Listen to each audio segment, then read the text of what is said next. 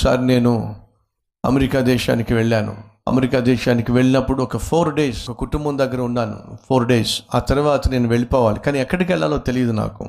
ఎవరింట్లో ఉండాలో తెలియదు నాకు. కానీ దేవుడు నన్ను తీసుకెళ్ళాడు. పరిచర్య కోసం తీసుకెళ్ళాడు. నేను అమెరికాలో ల్యాండ్ అయిన తర్వాత తీరా చూస్తే నాకు నేను తీసుకెళ్ళిన బ్యాగ్ ఉంటుంది కదండి. ఆ బ్యాగ్ రా రాలేదు. నా బట్టలు నాకున్నటువంటి సమస్తం ఆ బ్యాగ్లోనే ఉన్నాయి. అది కాస్త ఫ్లైట్లో రాలేదు. ఇప్పుడు ఏం చేయాలి చెప్పండి? వెళ్ళి కౌంటర్లో మాట్లాడితే మీ బ్యాగ్ రాలేదండి. నెక్స్ట్ ఫ్లైట్లో వస్తుందేమో. మీరు ఎక్కడుంటారో చెప్పండి.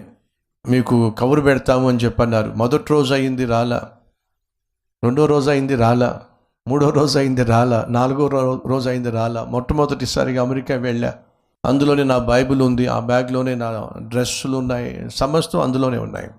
మొదటి రోజు ఫోన్ చేస్తే వాళ్ళు చెప్పింది ఏమిటంటే మీ బ్యాగ్ రాలేదు కానీ వంద డాలర్స్ మీకు ఇస్తారండి ఎందుకంటే మీ బ్యాగ్ రాలేదు కాబట్టి అని చెప్పారు.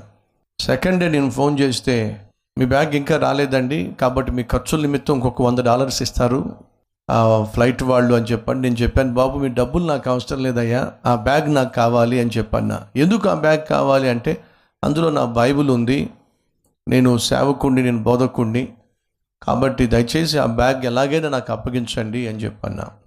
మూడో రోజు మళ్ళీ ఫోన్ చేస్తే మళ్ళీ అదే స్టోరీ. మూడు వందల డాలర్స్ వస్తాయండి మీకు అని చెప్పండి మీ డబ్బులు నాకు అవసరం లేదు నాయన. నా నా బ్యాగ్ నాకు కావాలి. అప్పుడు మరొకరు అడిగారు ఈ ఏముంది? మీ బ్యాగ్లో అంత విలువైంది? బ్యాగ్ కావాలి బ్యాగ్ కావాలని చెప్పి. మాకు డబ్బులు వద్దు బ్యాగ్ కావాలంటున్నారు. ఏమిటనంటే దాంట్లో నా బైబిల్ ఉంది. బైబిల్ కావాలి. నాలుగో రోజు మళ్ళీ నేను ఫోన్ చేస్తే నా బ్యాగ్ వచ్చిందా అని అంటే రాలేదు అని చెప్పన్నారు. దయచేసి నా బ్యాగ్ ఎలాగైనా తెప్పించండి అని చెప్పి వాళ్ళతో ప్రాధేయపడుతూ ఉంటే మీకు నాలుగు వందల డాలర్స్ వస్తాయండి అని చెప్పి అంటే నాకు నా కోపం వచ్చింది. ఎవరికి కావాలి మీ డాలర్స్? నాకు మీ డబ్బు అవసరం లేదు నా బ్యాగ్ కావాలి అని చెప్పంటే అతను ఏం చేశాడో తెలుసా అండి? పక్కన్న వ్యక్తికి ఫోన్ ఇచ్చాడు. డబ్బు అవసరం లేదు బ్యాగే కావాలంటున్నాడు నువ్వు మాట్లాడని చెప్పి పక్కతనికి ఇచ్చాడు.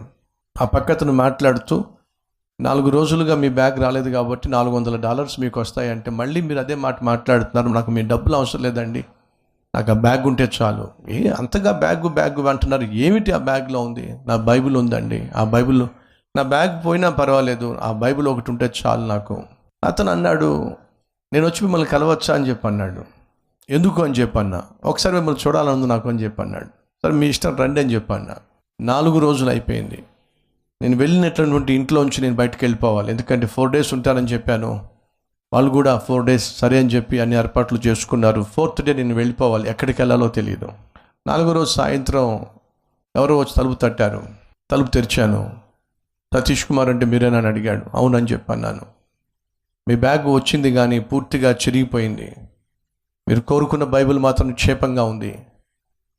ఫ్లైట్ వాళ్ళు చిరిగిపోయినటువంటి బ్యాగ్కి ప్రతిగా మీకు కొత్త పెద్ద సూట్ కేస్ మీకు ఇచ్చారు. ఆ సూట్ కేస్ కొత్త తీసుకొచ్చాను.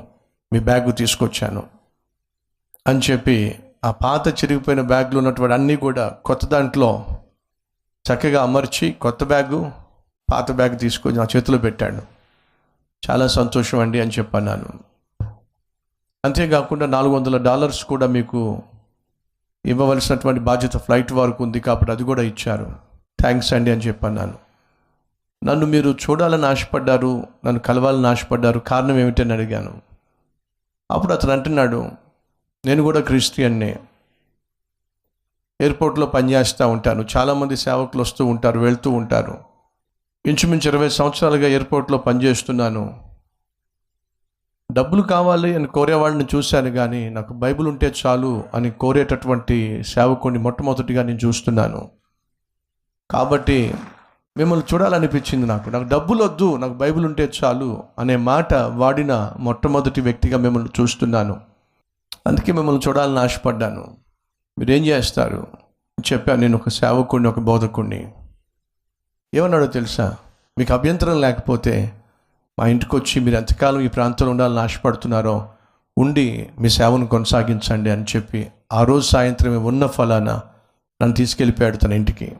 ఆశ్చర్యం వేసింది.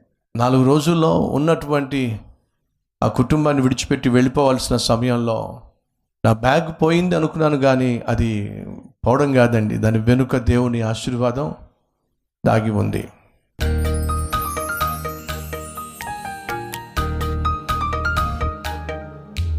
మహాపరిశుద్ధుడు అయిన ప్రేమ కలిగిన తండ్రి ఈ భూమి మీద నీవు సేవ చేస్తున్న రోజుల్లో అవసరం వచ్చినప్పుడు అవసరాన్ని తీర్చటానికి చేపను పట్టమన్నావు ఆ చేప నోటిలోనే షెకెలను నువ్వు దాచిపెట్టావు.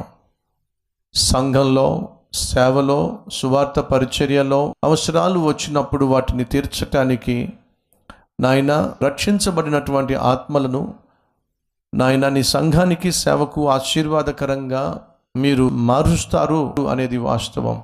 ఈ దిన సేవకుడు అందించే వాక్యం ద్వారా రక్షించబడి బలపరచబడి ఆదరించబడి కుటుంబములు కట్టబడి బిడల బ్రతుకులు బాగుపడి ఎవరైతే నాయన ఆశీర్వదించబడుతున్నారో వారే ఈరోజు ఈ పరిచర్యకు ఆశీర్వాదంగా మారుతున్నారు నాయన. అందును బట్టి మీకు స్తోత్రాలు వందనాలు. సంఘాన్ని సేవను సేవకుణ్ణి ప్రేమించటం ప్రార్థించటం పట్టించుకోవడం ప్రోత్సహించటం అది సంఘానికి ఆశీర్వాదం. సభ్యులకు దీవెనకరం. ఈ పరిచయను ప్రేమిస్తున్న ప్రోత్సహిస్తున్న ప్రార్థన చేస్తున్న వీరిని వీరి కుటుంబాన్ని సమృద్ధిగా దీవించండి. మేము కలిగిన ప్రతి సమస్యకు పరిష్కారాన్ని ముందుగానే మీరు ఏర్పాటు చేశారు. ఆ పరిష్కారాన్ని కల్లార చూసే భాగ్యము త్వరలో వీరికి అనుగ్రహించమని నీకే సమస్త మహిమ గణత ప్రభావములు చెల్లిస్తూ యేసు నామం పేరట ఈ ప్రార్థన అర్పిస్తున్నాము తండ్రి. ఆమెన్.